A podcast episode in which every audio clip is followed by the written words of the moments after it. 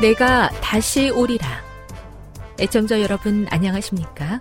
여기는 AWR 희망의 소리 한국어 방송입니다. 본 방송은 천국 복음을 온 세상에 전파하기 위해 제7일 안식일 예수 재림교회가 설립한 세계 방송망입니다.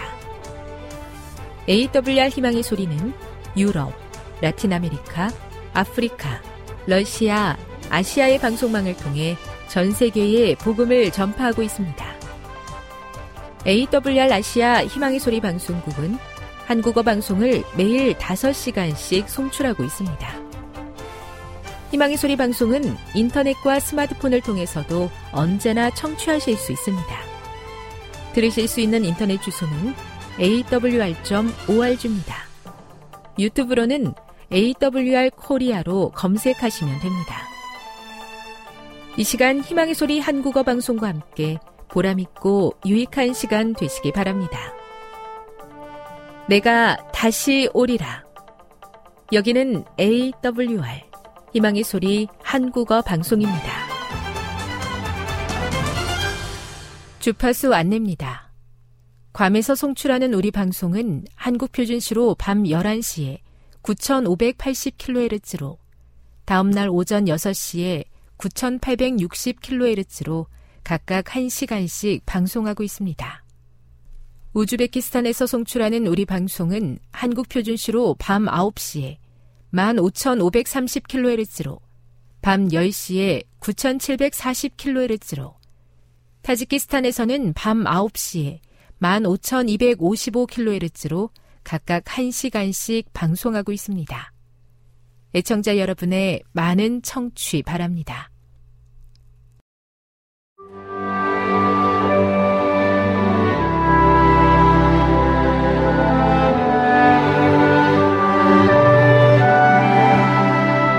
읽어주는 교과 셋째 날 1월 31일 화요일 빚에서 벗어나는 법 잠언 22장 7절을 읽어보라. 어떤 면에서 우리는 체주에게 종이 되고 있는가? 이 불행한 상황에서 벗어나기 위해 무엇을 해야 하는가?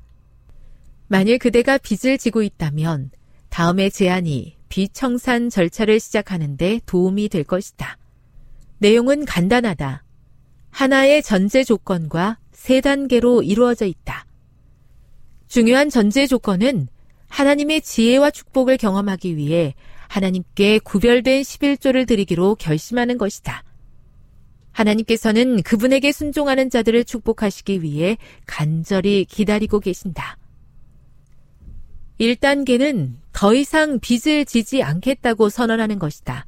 다시 말해, 더 이상 신용 지출을 하지 않는 것이다. 돈을 빌리지 않으면 빚을 질 수 없다. 더 이상 돈을 빌리지 않으면 더 이상 빚을 지지 않게 된다. 2단계는 하나님과 약속하는 것이다. 하나님께서는 당신을 축복하시고 당신은 지금 이 순간부터 최대한 빨리 빚을 갚아 나갈 것이다. 하나님께서 재정적으로 복을 주시면 그 돈을 물건으로 사는 데가 아니라 빚을 줄이는 데 사용하라. 이 단계가 가장 중요하다. 대부분의 사람들은 기대치 않았던 돈을 갖게 되면 다 써버린다. 절대 그렇게 하지 말라. 대신 그 돈을 빚을 줄이는 데 사용하라. 3단계는 직접 실천해야 하는 매우 실제적인 부분이다. 규모가 가장 큰 것부터 작은 것까지 내림차순으로 그대가 가진 모든 빚에 대한 목록을 만들라. 대부분의 가정에서 주택 대출금이 목록의 맨 위에 있고 신용카드 또는 개인 부채가 맨 아래에 있을 것이다. 먼저 각 부채에 대한 이달의 최소 상환금을 지불하는 것부터 시작하라. 다음으로 당신이 할 수 있는 모든 방법을 다해 목록의 맨 아래에 있는 항목에 대한 상환액을 두 배로 늘리거나 증가시키라. 당신은 그 마지막 항목을 얼마나 빨리 해결할 수 있는지 깜짝 놀라게 될 것이다. 그런 다음에는 여분의 돈을 그 다음 목록의 위로 올라가면서 상환액을 늘려라. 금액은 적지만 이자는 높았던 빚을 먼저 해결하고 나면 당신은 그 다음 빚을 청산하는 데 사용할 수 있는 놀라운 금액을 확보하게 될 것이다. 하나님께서는 우리가 빚을 짊어지고 사는 것을 원치 않으신다. 하나님과 언약을 맺게 되면 많은 가정들은 하나님께서 예상치 않은 방법으로 그들을 축복하시며 그 결과 그들이 예상했던 것보다 빠른 속도로 빚이 줄어들게 됨을 깨닫게 된다. 이 단순한 세 단계를 통해 많은 가정들이 빚에서 벗어났다. 그대도 그렇게 할 수 있다. 하나님을 최우선 순위에 둘 때 우리는 하나님께서 우리에게 맡기신 것을 잘 관리할 수 있는 지혜와 축복을 얻게 될 것이다. 교훈입니다. 빚을 지고 있다면 하나님의 것을 충실히 구별하여 드리기로 서약한 후에 실제적인 방법들을 통해 가지고 있는 빚들을 해결해 가야 한다. 묵상. 그대가 하나님과의 언약 가운데 자유함을 누리는 것처럼 세상의 얽매인 것에서도 우리를 자유롭게 하신다는 것을 묵상해 보십시오. 적용.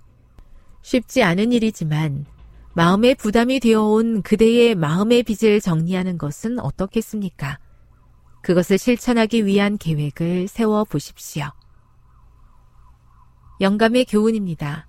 빚 청산을 위해 노력하라.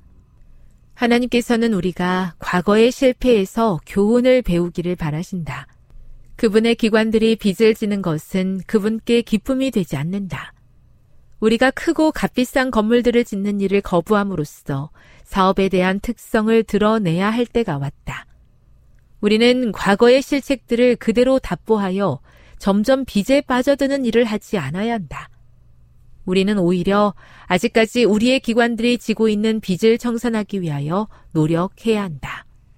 교회 증언 9권 71 빚을 지고 사는 것을 당연히 여기며 그 빚을 속히 해결하기 위해 노력하기보다는 계속되는 소비 지향적 삶을 통해 더 큰 빚에 빠져들고 있지는 않은지요. 하나님의 청지기로서 올바른 삶의 방식을 선택하고 실천하게 도와 주시옵소서.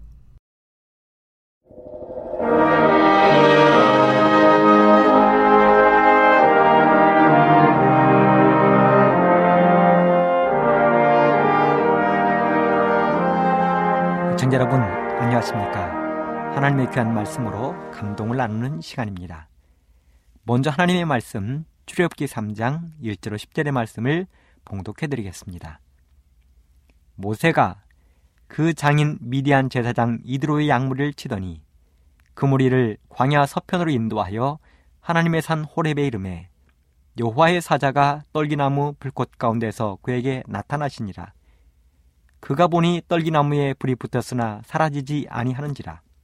이에 가로되 내가 돌이켜 가서 이 큰 광경을 보리라. 떨기나무가 어찌하여 타지 아니하는고 하는 동시에 여호와께서 그가 보려고 돌이켜 오는 것을 보신지라. 하나님이 똘기나무 가운데서 그를 불러 가라사대 모세야 모세야 하심에 그가 가로되 내가 여기 있나이다. 하나님이 가라사대 이리로 가까이 하지 말라. 너의 선 곳은 거룩한 땅이니 너의 발에서 신을 벗으라. 또 이르시되 나는 내 조상의 하나님이니 아브라함의 하나님 이삭의 하나님 야곱의 하나님이니라 모세가 하나님 배웁기를 두려하여 얼굴을 가리오매 여호와께서 가라사대 내가 애굽에 있는 내 백성의 고통을 정령히 보고 그들이 그 간역들로 인하여 부르짖음을 듣고 그 우고를 알고 내가 내려와서 그들을 애굽인의 손에서 건져내고 그들을 그 땅에서 인도하여 아름답고 광대한 땅 젖과 꿀이 흐르는 땅 곧 가나안 족속, 헷 족속, 아모리 족속, 브리스 족속, 히비 족속, 여부스 족속의 지방에 이르려 하노라. 이제 이스라엘 자손의 부르짖음이 내게 달하고 애굽 사람이 그들을 괴롭게 하는 학대도 내가 보았으니 이제 내가 너를 바로에게 보내요. 너로 내 백성 이스라엘 자손을 애굽에서 인도하여 내게 할 것이라. 오늘 저는 이 말씀을 중심으로 그가 나를 단련하신 후에는 이런 제목으로 말씀을 준비했습니다. 욥기 23장 10절에 보면 이 말씀이 기록되어 있습니다.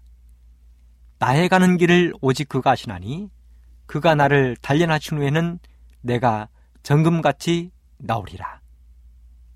이 말씀은 말 그대로 욥의 정금 같은 신앙 고백입니다. 우리가 잘 아는 것처럼 욥은 말 그대로 뜬금없는 날벼락을 맞은 믿음의 총이었습니다.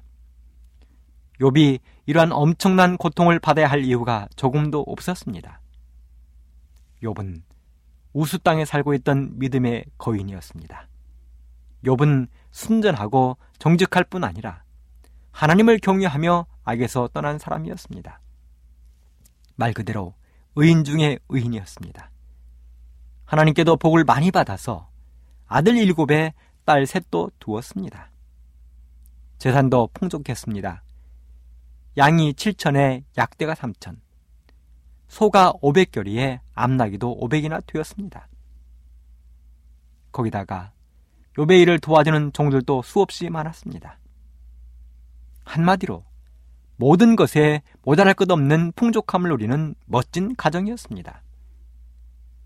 더하여 욥은 신앙도 매우 훌륭했습니다. 욥은 아들들의 생일날이 되면 각각의 집에서 생일 잔치를 열고 함께 먹고 마셨습니다. 그리고 잔칫날이 지나면 부모인 욥이 자녀들을 불러다가 그들의 숫자대로 하나님께 번제를 드렸습니다. 번제를 드린 이유는 명확합니다. 자녀들이 혹시 죄를 범하여 하나님께 죄를 지었을까봐 번제를 드린 것입니다. 세상에 이런 부모가 어디에 또 있을까요? 그런 엽을 모든 자녀들이 잘 따르고 순종했을 뿐 아니라 이웃 사람들도 칭찬이 대단했습니다. 욥은 지나가는 나그네를 보면 자기 집에 들여 음식을 먹이고 잠을 재웠습니다. 헐벗은 이웃을 보면 불쌍히 여겨 배를 골치 않게 했습니다. 그래서 욥의 마을 주변에는 가난하고 배고픈 거리들이 없었습니다. 우리 한국에도 욥과 같은 경주의 최부잣집 이야기가 전해져 오고 있습니다. 부자는 3대가 힘들다는 말이 있지만 이 최부잣집 가문은 자그마치 12대 300년을 지냈습니다. 마지막에는 전 재산을 사회에 기부하는 놀라운 일도 했습니다. 최 부자는 당시에 한 해에 천석 이상을 지나가는 나그네나 손님을 대접하는데 사용했습니다. 또한 3월이나 4월 보릿고개 때에는 1만 명 이상의 사람을 먹여 살리기도 했습니다. 그런 최부자가 세운 몇 가지 기준이 있었는데요. 첫째, 진사 이상의 벼슬을 하지 말라. 둘째, 사방 100리 안에 굶어 죽는 사람이 없게 하라. 셋째, 빚진 자들에게 희망을 선물하라. 넷째, 재산을 1만 석 이상 모으지 말라. 다섯째, 나라의 독립을 위해 내 것을 아끼지 말라. 여섯째, 흉년에는 남의 땅을 사들이지 말라. 일곱째, 며느리들은 시집 온 후 3년 동안은 반드시 무명옷만 입어라 하는 것이었습니다. 그래서 당시의 사람들은 최부자를 존경하고 따를 뿐 아니라 무엇이든 그에게 아끼지 않았습니다. 우리 성경에 등장하는 욥은 더하면 될지 모자람이 없는 사람이었습니다. 그런 욥에게 성경은 엄청난 시험과 고난, 시련이 닥쳐왔다고 기록하고 있습니다. 그런데요, 그 시험은 하나님의 허락하에 사탄으로부터 이르러오는 엄청난 시험이었습니다. 한마디로 자신은 전혀 알지 못한 채 고래 싸움에 새우등 터지는 싸움에 끼인 것입니다. 우리 하나님은 왜 이런 시험이 요백에 이르도록 허락하셨을까? 하나님이 사탄에게 이렇게 말씀하시잖아요. 욥기 2장 6절에 보면 내가 그를 너의 손에 붙이노라. 오직 그의 생명은 해야지 말지니라. 하나님이 허락하셨습니다. 사탄은 이렇게 하나님의 공식적인 허락을 얻어 욥에게 참혹한 육체적 고통을 가한 것입니다. 우리 하나님이 왜 그러셨을까요? 우리가 여기서 알아야 할 것이 하나 있습니다. 분명 우리 하나님은 사람이 감당할 시험 밖에는 허락하시지 않는다는 것입니다. 하나님은 노아가 믿음으로 이겨낼 줄 아셨기 때문에 노아가 방주에 들어간 후 7일 동안 이 땅에 비가 오지 않게 했습니다. 하나님은 아브라함이 믿음으로 이겨낼 줄 아셨기 때문에 이삭을 번제로 드리라고 했습니다. 하나님은 요셉이 믿음으로 이겨낼 줄 아셨기 때문에 요셉을 애고에 팔려가도록 노예로 팔려가도록 허락하셨습니다. 하나님은 다니엘의 친구들이 믿음으로 이겨낼 줄 아셨기 때문에 그들이 풀무불에 들어가도록 허락하신 것입니다. 하나님은 다니엘이 믿음으로 이겨낼 줄 아셨기 때문에 다니엘을 사자굴에 들어가도록 허락하셨습니다. 그렇습니다. 하나님은 비록 힘들고 고통스러울지라도 욥이 끝내는 그 시험을 이겨낼 줄 아셨습니다. 그렇게 해서 사탄의 극심한 시험이 욥에게 시작되었습니다. 성경의 기록에 보면 발바닥에서 정수리까지 악창이 나게 했다고 했습니다. 상처가 얼마나 심했는지 욥은 앉아 기왓장으로 자기 몸을 긁어야 할 만큼 고통스러운 질병에 걸린 것입니다. 옆에서 보다 못한 아내가 하나님을 욕하고 죽으라고 저주했습니다. 그런데 사실 우리는 욥의 몸에 이러한 고통이 닥치기 전에 욥의 자녀들에게도 이미 엄청난 일이 일어났음을 알고 있습니다. 욥과 그의 아내가 감당할 수 없는 시험이 자녀들에게 닥쳐왔었습니다. 무슨 시험이었습니까? 그렇습니다. 바로 그의 모든 자녀들이 사탄의 시험으로 죽임을 당한 것입니다. 그의 재산이 하루아침에 송두리째 날아가 버렸습니다. 감히 사람으로서는 감당할 수 없는 일들이 미처 정신을 차리기도 전에 순식간에 일어난 것입니다. 욥이 눈물을 흘릴 틈도 없이 순식간에 이러한 일들이 일어나고 있는 것입니다. 그런데도 욥이 하나님을 원망하지 않으니까 생명만 건드리지 않았을 뿐 참을 수 없는 극심한 육체적인 고통을 사탄이 가한 것입니다. 이것이 바로 사탄이 하는 일입니다. 사탄입니다. 오죽했으면 옆에서 지켜보던 부인이 하나님을 원망하고 죽으라 했겠습니까? 그럼에도 불구하고 욥은 입을 열어 단 한마디도 하나님을 원망하지 않았습니다. 오히려 그는 그렇게 말하는 아내를 꾸짖었습니다. 욥은 아내에게 이렇게 말합니다. 욥기 2장 10절. 그대의 말이 어리석은 여자 중 하나의 말 같도다. 우리가 하나님께 복을 받았은즉 재앙도 받지 아니하겠느냐. 그것뿐이 아닙니다. 욥은 자신을 위로한답시고 새 친구들이 찾아와서 괴롭힐 때 얼마나 힘들었겠습니까? 욥의 친구들이 욥을 향해 말했습니다. 네가 이유 없이 그렇게 어려움을 당하겠느냐? 생각해 보아라. 분명 네가 잘못한 것이 있을 것이다. 그러면서 그들은 욥에게 죄를 고백하라고 요구했습니다. 잊지도 않은 죄를 고백하라고 요구하고 있는 것입니다. 아무것도 남지 않은 욥에게 친구들의 이러한 요구는 욥을 더욱더 처참한 구렁텅이로 몰아넣었습니다. 그렇게 극심한 시험을 받던 욥이 한마디를 했는데 그 한마디의 말이 정무 같은 그의 신앙 고백이었습니다. 23장 10절 나의 가는 길을 오직 그가 아시나니 그가 나를 달려나춘 후에는 내가 정금같이 나오리라. 욥은 고백했습니다. 이 모든 시험들, 이 모든 것이 자신을 정금같이 만들기 위한 하나님의 단련이라고. 참으로 위대한 신앙 고백이었습니다. 여러분, 보석 중에 귀한 보석인 진주가 만들어지는 과정이 있습니다. 진주는 건강과 장수와 복을 상징한다고 이야기합니다. 이 진주는 땅에서 캐는 보석이 아니라 바닷속 조기에서 만들어지는 귀한 보석입니다. 이 진주가 만들어지는 과정은 이렇습니다. 바닷속에 사는 조개의 몸으로 모리알이나 작은 돌 같은 이물질이 들어갑니다. 그러면 조개는 두 가지의 반응을 보일 수 있습니다. 첫 번째 반응은 그냥 무시해 버리는 것입니다. 무시하는 것입니다. 그러면 이 조개는 곧 죽어버리고 맙니다. 두 번째 반응은 몸속으로 들어온 모래알이나 흙 또는 돌멩이 이 이물질들에 도전을 하는 것입니다.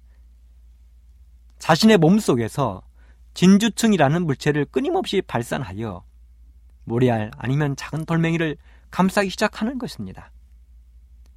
이 과정은 매우 고통스러운 것입니다. 날카롭고 거친 모래알을 자기 몸속에 받아들여야 하기 때문에 그렇습니다. 그러게 조개는 1년, 2년, 3년, 4년 계속해서 생명즙으로 감싸고 또 감싸는 것입니다. 자신의 생명즙으로. 이렇게 해서 오랜 시간이 지나면 마침내 조개의 눈물로 만들어진 그 작품이 나오는데 그것이 바로 진주입니다. 자신의 생명즙으로 거친 모래나 돌을 감싸서 만들어진 것이 진주입니다. 이렇게 진주가 만들어지기까지는 진주족에 뼈를 깎는 아픔이 존재하는 것입니다. 그러는 것처럼 우리 예수님은 우리를 6천년 이상 감싸며 참고 인내하셨습니다. 지금도 참고 계십니다. 이 땅에 육신의 몸으로 오셔서 33년 반 동안 우리를 감싸 안으신 분이 우리들의 주님 예수님이십니다. 그렇기에 우리는 예수님의 뼈를 깎는 아픔을 통하여 만들어진 귀한 보석들입니다. 욥은 그렇게 자신에게 닥쳐온 모든 시험과 고통을 그의 위대한 신앙으로 이겨냈습니다. 뼈를 깎는 고통, 심장이 터질 것 같은 괴로움, 살이 타들어가는 고통을 오직 믿음 하나로, 믿음으로 인내하며 이겨냈습니다. 그리고 그가 한 고백. 나의 가는 길을 오직 그가 아시나니. 그가 나를 달려나춘 후에는 내가 정금같이 나오리라. 이 위대한 신앙 고백을 저와 우리 모든 애청자 여러분들이 하게 되기를 간절히 바랍니다. 이런 욥을 우리 하나님이 그냥 놔두시면 우리 하나님은 참으로 멋없는 분이십니다. 어떻게 그냥 놔둡니까? 인기 없는 분, 사랑받을 수 없는 분이 되실 겁니다. 이렇게 시험을 끝내 이겨낸 욥이 증금같이 단련되어 나왔습니다. 그랬더니 우리 하나님께서 욥에게 말로 할 수 없는 큰 복을 허락해 주셨습니다. 생각해 보십시오. 하나님이 얼마나 행복하고 기쁘셨겠습니까? 사탄이 그렇게 큰 소리 빵빵 쳤는데 욥이 끝내 이겨냈을 때 하나님의 어깨가 사탄 앞에서 얼마나 올라갔겠습니까? 노아가 시험을 이기고 끝내 승리했더니 하나님은 모든 지구의 소유권을 노아에게 허락하셨습니다. 생각해 보십시오. 노아가 방주에서 나왔더니 온 세상에는 노아의 가족 외에는 아무도 없었습니다. 엄청 큰 이 지구의 딸랑 노아의 여덟 가족만 남은 것입니다. 이 지구상에 아담을 제외하고 노아보다 더 큰 땅 부자는 전에도 없었고 이후에도 없었습니다. 아브라함은 시험을 이겼더니 하나님의 약속대로 그의 후손이 하늘의 별처럼 바다의 모래알처럼 많게 하셨습니다. 요셉의 시험을 이겼더니 요셉은 애굽의 총리로 우뚝 서게 되었습니다. 다니엘과 그의 친구들에게는 바벨론의 총리와 고관 대작을 하나님께서 선물로 주셨습니다. 그런 하나님이 욥이라고 가만히 두시겠습니까, 여러분? 욥기 42장 9절로 17절에 보면 여호와께서 욥을 기쁘게 받으셨더라. 욥이 그 벗들을 위하여 필매 여호와께서 욥의 곤경을 돌이키시고 욥에게 그전 소유보다 갑절이나 주신지라. 이에 그의 모든 형제와 자매와 및 전에 알던 자들이 다 와서 그 집에서 그와 함께 식물을 먹고 여호와께서 그에게 내리신 모든 재앙에 대하여 그를 위하여 슬퍼하며 위로하고 각각 금 한 조각과 금고리 하나씩 주었더라. 여호와께서 욥의 모년의 복을 주사 처음 복보다 더하게 하시니 그가 양 1만 4천과 약대 6천과 소 1천 결이와 암나기 1천을 두었고 또 그 아들 일곱과 딸 셋을 낳았으며 그가 첫째 딸은 여미마라 이름하였고 둘째 딸은 그시아라 이름하였고 셋째 딸은 게렌 합북이라 이름하였으며 전국 중에 욥의 딸들처럼 아리따운 여자가 없었더라. 그 아비가 그들에게 그 오라비처럼 산업을 주었더라. 그 후에 욥이 140년을 살며 아들과 손자 사대를 보았고 나이 들고 기한이 차서 죽었더라. 여러분, 이렇게 욥은 놀라운 복을 받았습니다. 그가 불같은 시험을 끝내 이겨냈을 때, 시험을 이기고 정금같이 나왔을 때, 하나님은 여전의 욥의 생활보다 갑절의 축복을 허락하셨습니다. 생명도 갑절을 허락하셨습니다. 이분이 바로 우리의 하나님이십니다. 우리가 정금같이 단련되면 한없는 복으로 채우시는 분이 바로 우리의 하나님이십니다. 오늘 우리는 본문의 말씀으로 모세에 관하여 읽었습니다. 이 본문의 내용이 어떤 것입니까? 무슨 내용입니까? 오늘 읽은 본문의 말씀은 모세가 자신의 인생에서 가장 어두운 터널을 지나가고 있던 시기였습니다. 우리들이 잘 아는 것처럼 모세는 하나님의 도우심으로 기적처럼 살아나게 되었습니다.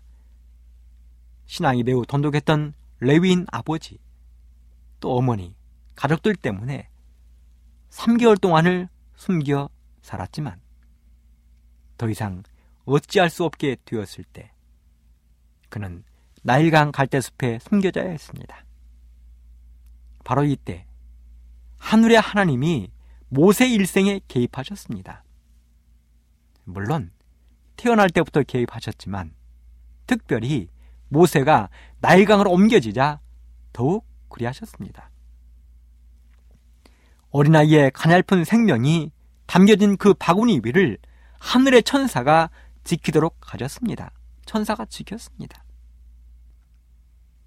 그리고 천사는 애구방 바로의 딸인 그 공주를 그것으로 인도하시고 공주의 마음 속에 여인의 마음이 있게 하셨습니다. 아름다운 여인의 마음이. 그렇게 해서 공주의 아들이 된 모세가 애굽의 궁정에서 40년 동안 왕의 수업을 받았습니다. 왕이 되는 수업입니다. 그 40년 동안 모세가 받은 교육은 말 그대로 온 세상에 왕국이 된 애굽을 다스리는 교육이었습니다.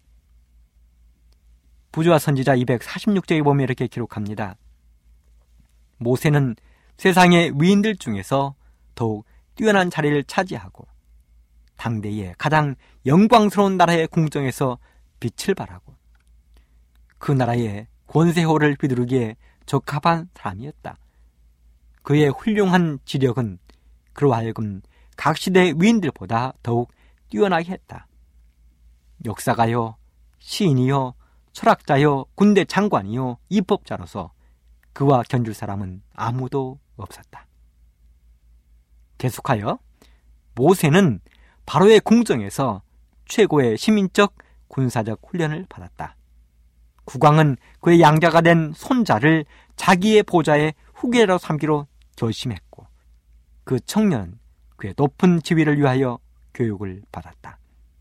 모세는 군대의 지관으로서 그의 능력은 애국 군대의 총애를 받았으며 그는 비범한 인물로 일반에게 알려졌다.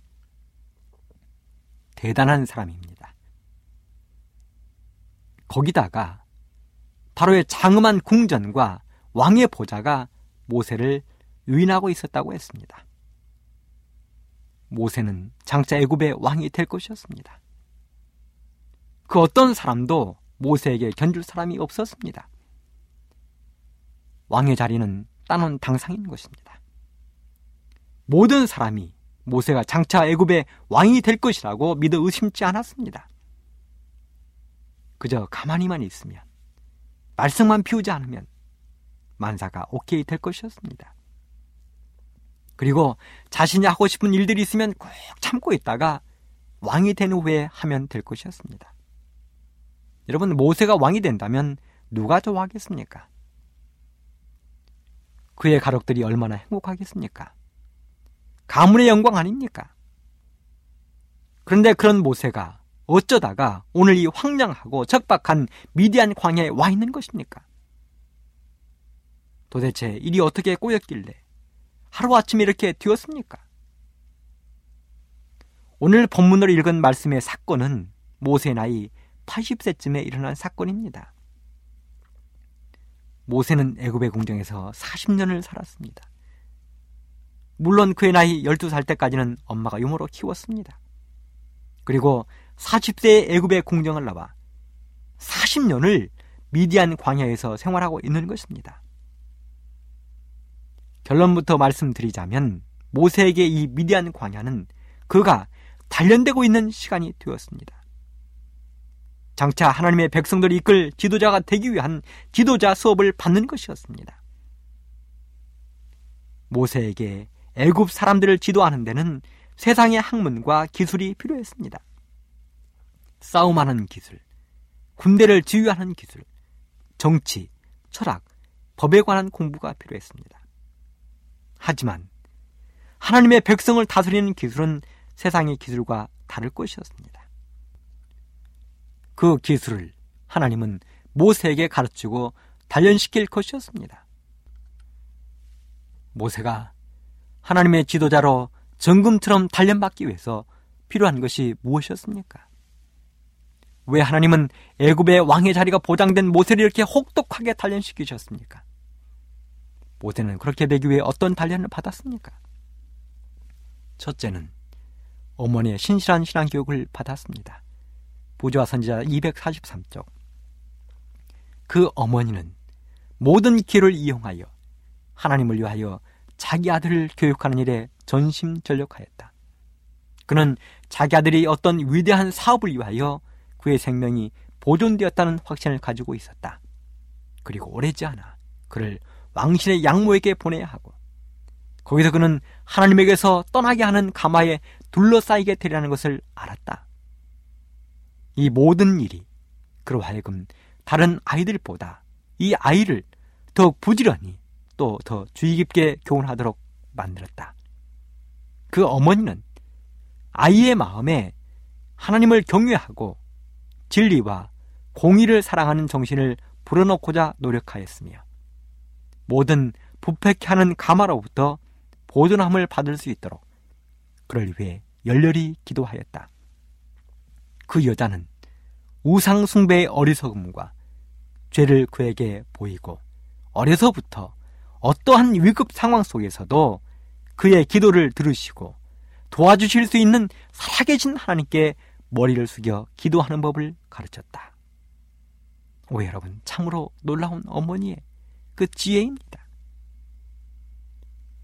모세의 어머니는 노예였습니다. 요네신 말합니다. 모세 어머니 요기벳은 노예였다고 말합니다. 노예인 어머니에게 교육받은 모세는 이 모든 교훈들을 잊지 않았습니다. 잃지 않았습니다. 어머니의 이 노력은 훗날 애굽의 모든 교육 속에서도 모세를 하나님의 사람으로 지켜낸 힘이 되었습니다. 비록 노예였지만 그의 12년의 교육이 애굽의 궁정에서 박사들이 가르친 28년의 교육을 이겨낸 것입니다. 모세는 어머니의 신실한 신앙 교육을 받았습니다. 그를 통해서 단련되었습니다. 둘째는 포기하는 법을 배웠습니다. 모세는 선택해야 하는 두려운 자리에 서야 했습니다. 당대 최고의 강대국이었던 애구방의 자리를 물려받든지 아니면 기약 없는 도망길에 서야 했습니다. 여러분이라면 어떻게 선택하시겠습니까? 한쪽은 탄탄한 평탄대로입니다. 반면 반대쪽은 앞길이 보이지 않는 캄캄한 길입니다. 사랑하는 가족과 친구들, 모든 행복한 것들과 이별한 길입니다. 하지만 모세에게 이런 것들은 고민거리가 되지 못했습니다. 그는 도리어 하나님의 백성과 함께 고난받기를 잠시 죄악의 낙을 누리는 것보다 더 좋아했다고 성경은 기록했습니다. 모세는 하늘 위에 있다는 것을 포기하는 시험이 있었지만 이겨냈습니다. 세 번째는 인내하는 법을 보여했습니다. 바로의 궁정에서 호화 찬란하게 생활하는 모세는 하루아침에 도망자 신세가 되어 미디안 공항에 왔습니다. 아무것도 없는 황량한 들판에서 모세가 처음 만난 사람은 미디안 제사장의 딸 시보라였습니다. 그녀는 양치 소녀였습니다. 그리고 모세는 그날부로 이들의 집에 머물며 양치는 목동이 튀었습니다. 얼마나 갑갑하고 속이 터졌을까요? 애굽의 궁정에서는 모세의 말 한마디에 수십, 수천, 수만의 군사들이 일사불란하게 움직였습니다. 그런데 지금 모세가 무엇을 하고 있습니까? 양들 돌보는 초라한 목동이 된 것입니다. 사람의 말이라고는 전혀 알아듣지 못하는 자신도 양들을 모르고 양들도 모세를 모르는 아침부터 저녁까지 끊임없이 말 못하는 양들과 씨름을 하다 보면 심신이 녹초가 되는 것입니다. 그러기를 자그마치 40년이나 했다는 사실입니다. 이 모든 것들이 모세가 장차 하나님의 지도자로 거듭나기 위한 정금같이 되기 위한 단련의 시간들이었다는 사실입니다. 그리고 그 훈련 기간이 맞춰지자마자 마침내 하나님이 모세를 찾아오신 것입니다. 그리고 불붙은 떨기나무에서 모세를 부르셨습니다. 사랑하는 애청자 여러분, 우리가 불같은 시험을 당할 때 욥처럼 인내하며 이겨냅시다. 모세처럼 단호하게 이겨냅시다. 그러면 우리 하나님은 우리를 마침내 정금으로 만들어서 하늘에 들이우실 것입니다. 그런 멋진 신앙인 되시기를 간절히 바라면서 이 시간을 마치도록 하겠습니다. 지금 여러분께서는 AWR 희망의 소리 한국어 방송을 듣고 계십니다.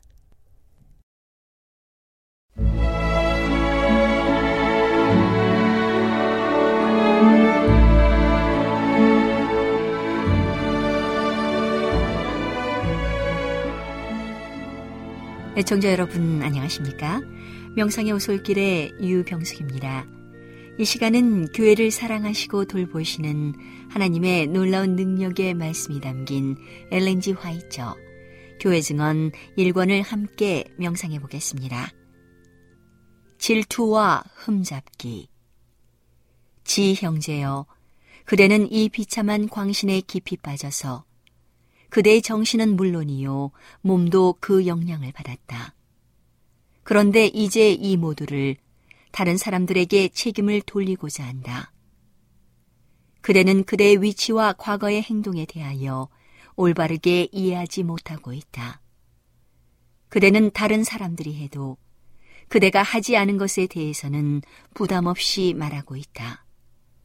그러나 그대가 한 것은 말하지 않았다. 어느 곳에서의 그대의 역량은 유해한 것이었다. 그대는 조직을 반대하되 어떤 사람이 한 것처럼 그렇게 대담하게 하지 않고 불명확한 방법으로 그것을 반대하는 설교를 했다. 그러나 그대는 그대가 하고자 의도한 그대로의 일을 다했다. 만일 그대가 공공연하게 나타났을 것 같으면 그대의 정체가 분명히 알려져 해를 조금밖에 끼치지 못했을 경우에도 이 같은 방법으로 여러 차례에 걸쳐 질투의 감정을 충족시키고 많은 사람의 마음 속에 불신과 의심을 품게 했다.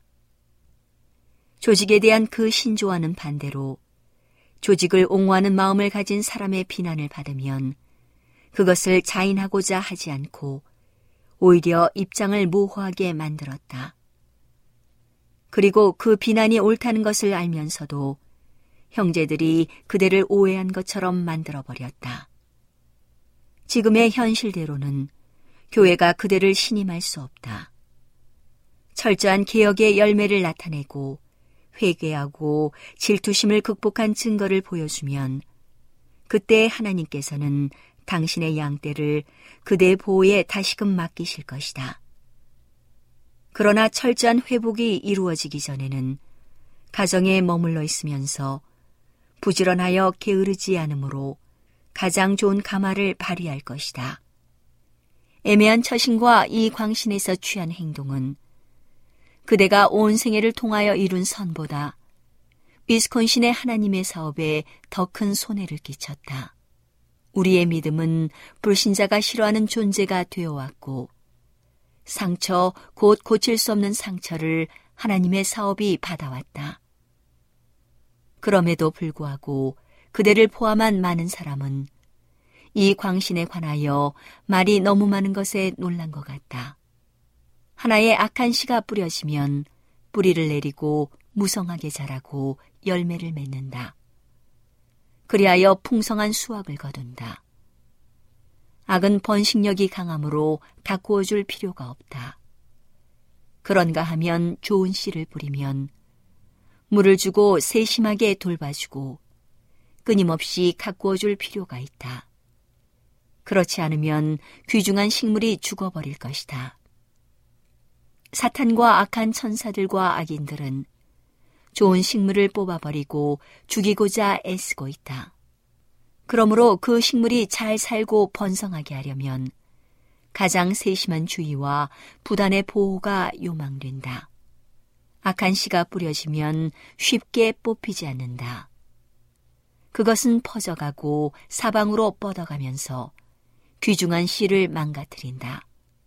그러므로 만일 그대로 방치해두면 그것은 튼튼하게 자라나서 귀중한 식물에게 햇빛이 비치지 못하도록 막아버리고 마침내 병들어 죽게 만든다. 우리는 그곳에서 그대의 영향을 알게 되었다. 그대가 올바른 위치에 서서 주님의 종을 통하여 전달되는 그분의 말씀을 받아들였을 것 같으면 그곳에 있는 분열은 존재하지 않았을 것이다. 그러나 그대는 그렇게 하기를 원치 않았다. 하나님의 종은 그대의 그릇된 길을 솔직하게 다루지 않으면 안 되었다. 만일 그들이 강한 태도를 취하여 그대가 저지른 행동을 한층 더 엄격하게 취급했을 것 같으면 하나님께서는 그들을 인정하셨을 것이다. 그대가 만일 그곳에서 완전히 떠나 있었으면 더 좋았을 것이다.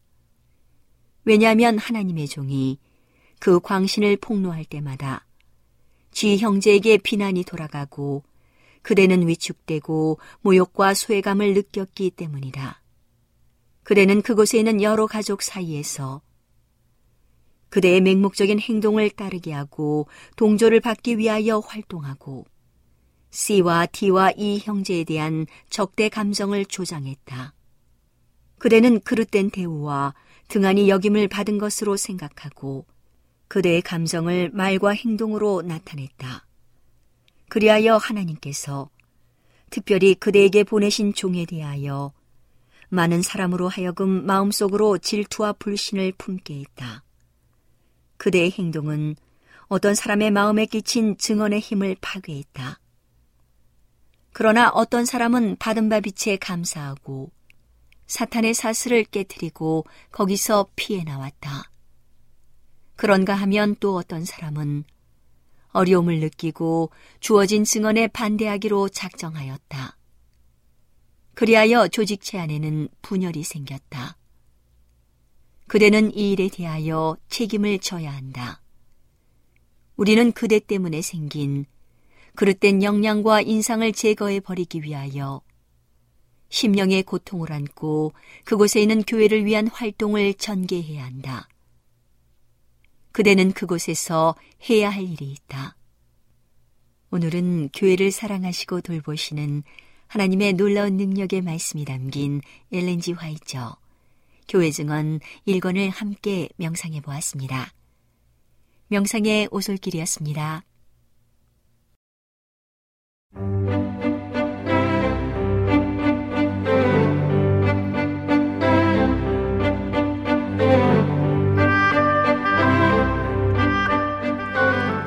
여러분 안녕하세요.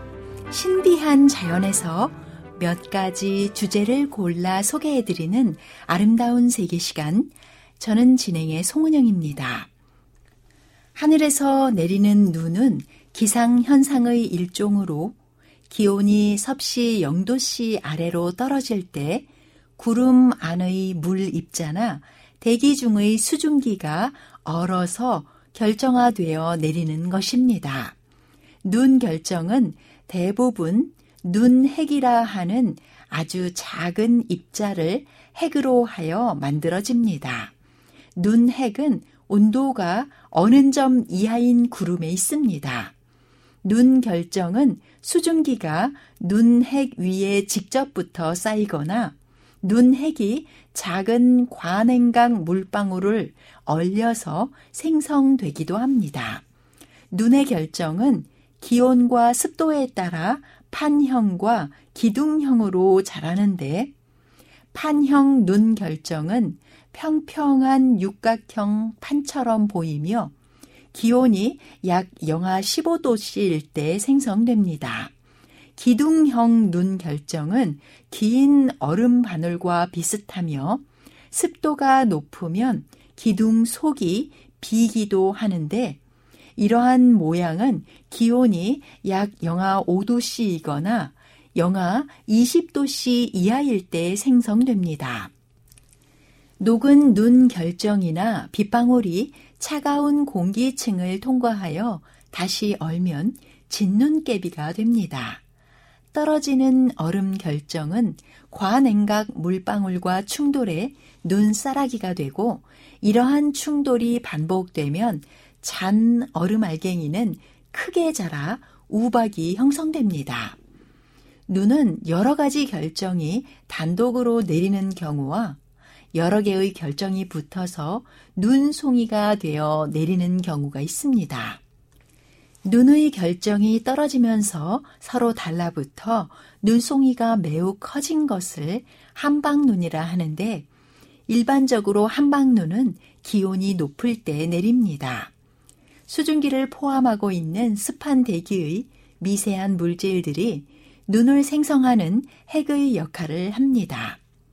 미세한 핵에 달라붙은 수증기가 얼면서 눈 알갱이가 되고 주변의 수증기들이 계속 달라붙어 결정이 커지게 됩니다. 미국 루이지애나 주립대 연구팀의 연구 결과에 따르면 눈을 생성하는 빙핵의 대부분은 박테리아라고 합니다. 가루 눈은 일반적으로 지름이 1mm 미만인 매우 작고 평평하거나 희고 길쭉한 불투명한 얼음 알갱이로 내리는 눈을 말하며 쌀악 눈은 눈 결정에 얼음 결정이나 물방울이 붙어서 만들어진 것입니다. 인공 눈은 그야말로 인공적으로 만들어진 눈이며 진눈깨비는 지름이 5mm 미만인 투명한 얼음 알갱이입니다. 겨울철에 습기를 품은 바람이 높은 산지를 만나 상승하면 기온이 낮아져 눈이 내리는데 세계적으로 대표적인 다설 지역은 편서풍이 높은 산지와 만나는 캐나다 서부와 해안 산맥 서쪽, 칠레 남부의 안데스 산맥 서쪽, 스칸디나비아 반도 등입니다.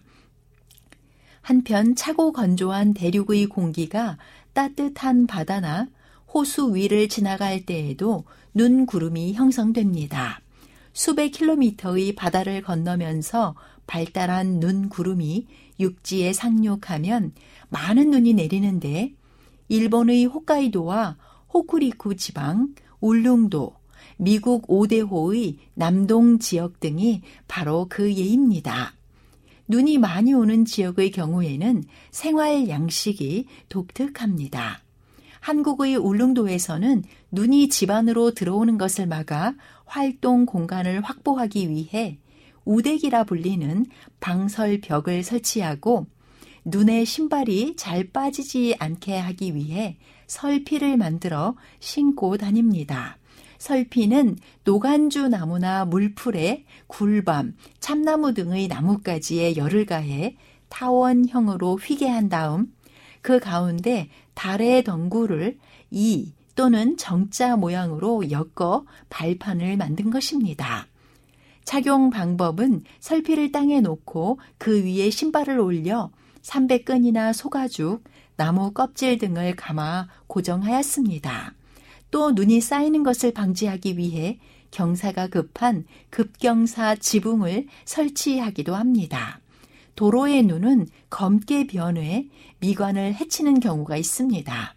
지나치게 천둥 번개를 동반한 눈이 많이 오면 쌓인 눈 때문에 가옥과 비닐 하우스 등이 피해를 입거나 교통에 어려움을 주기도 합니다. 한 예로 미국 오하이오주에서는 전기와 교통이 끊어지고 많은 가옥의 지붕이 무너지기도 했습니다. 한국에서는 2005년 폭설로 인해 호남 고속국도가 한때 두절되기도 했습니다. 하지만 눈이 무조건 피해만 가져다 주는 것은 아닙니다. 산지에 쌓인 눈은 봄에 녹아 주변 지역의 생활 용수로 이용되기도 합니다. 이탈리아 북부 지역에서는 알프스 산지에서 흘러내리는 눈이 녹은 물을 수력 발전에 이용합니다. 최근에는 많은 눈을 이용하여 축제를 개최하거나 스키장을 만들어 관광객을 유치하고 있습니다. 일본의 삿포로 눈 축제와 한국 강원도 산간 지역에서의 눈 축제는 상당히 많은 관광객을 끌어들이고 있습니다. 사람들은 눈을 이용하여 여가 생활을 즐기고 스키와 스노우보드, 봅슬레이, 눈썰매 등 눈과 관련한 다양한 스포츠를 즐깁니다. 눈은 또한 가뭄 방지의 기능을 합니다. 눈이 오지 않으면 생활 용수 공급과 이듬해 봄의 농업 용수 사정이 어려워집니다. 태풍이 가을과 겨울 가뭄을 방지하는 것처럼 눈도 봄과 장마 이전 초여름의 가뭄을 방지해 줍니다. 실제로 남아시아의 히말라야나 유럽의 알프스, 아프리카의 킬리만자로처럼 열대 기후나 건조 기후를 띠는 지역 근처에 만년설이 있을 경우 눈이 녹은 물은 굉장히 중요한 농업수 그리고 식수원이 되고 있습니다. 눈은 습도를 녹여서 황사와 미세먼지 그리고 가축의 인플루엔자 확산을 막아줍니다. 한국에서 겨울마다 구제역과 AI가 문제되는 이유는 바로 눈이 잘 오지 않기 때문입니다. 눈은 식물을 차가운 바람에게서 보호하는 역할도 합니다. 특히 어린 나무들은 겨우내 눈에 파묻히지 않으면 칼바람을 맞아 말라 죽기 쉬우며 겨우내 물이 없어 말라버리기도 합니다. 눈이 쌓이면 쌓일수록 공기가 통하지 않기 때문에 흡음제 역할을 하기도 합니다. 성경시대의 팔레스타인은 자연스럽게 눈을 볼 수 있는 지역은 아니지만 눈이 내렸던 사건을 성경에 기록하고 있습니다. 특별히 레바논 헐몬산의 만년설과 살몬에 내리는 눈은 유명했으며 성경은 눈이 땅을 비옥하게 한다고 기록하고 있습니다. 눈은 성경에서 하나님의 놀라운 능력과 다스림의 표현이며 흰색을 상징하기도 합니다. 눈은 또한 깨끗함을 나타내고 구속받은 영혼의 의로운 상태를 표현합니다.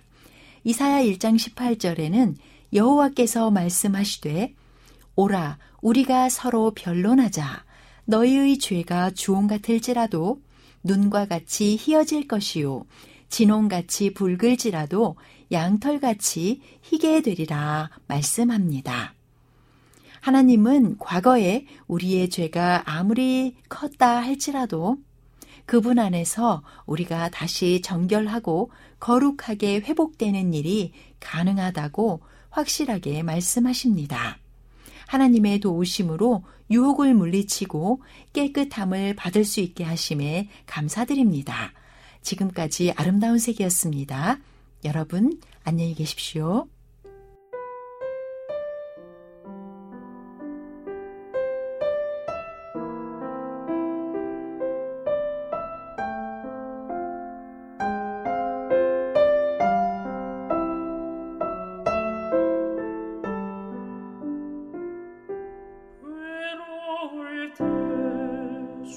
주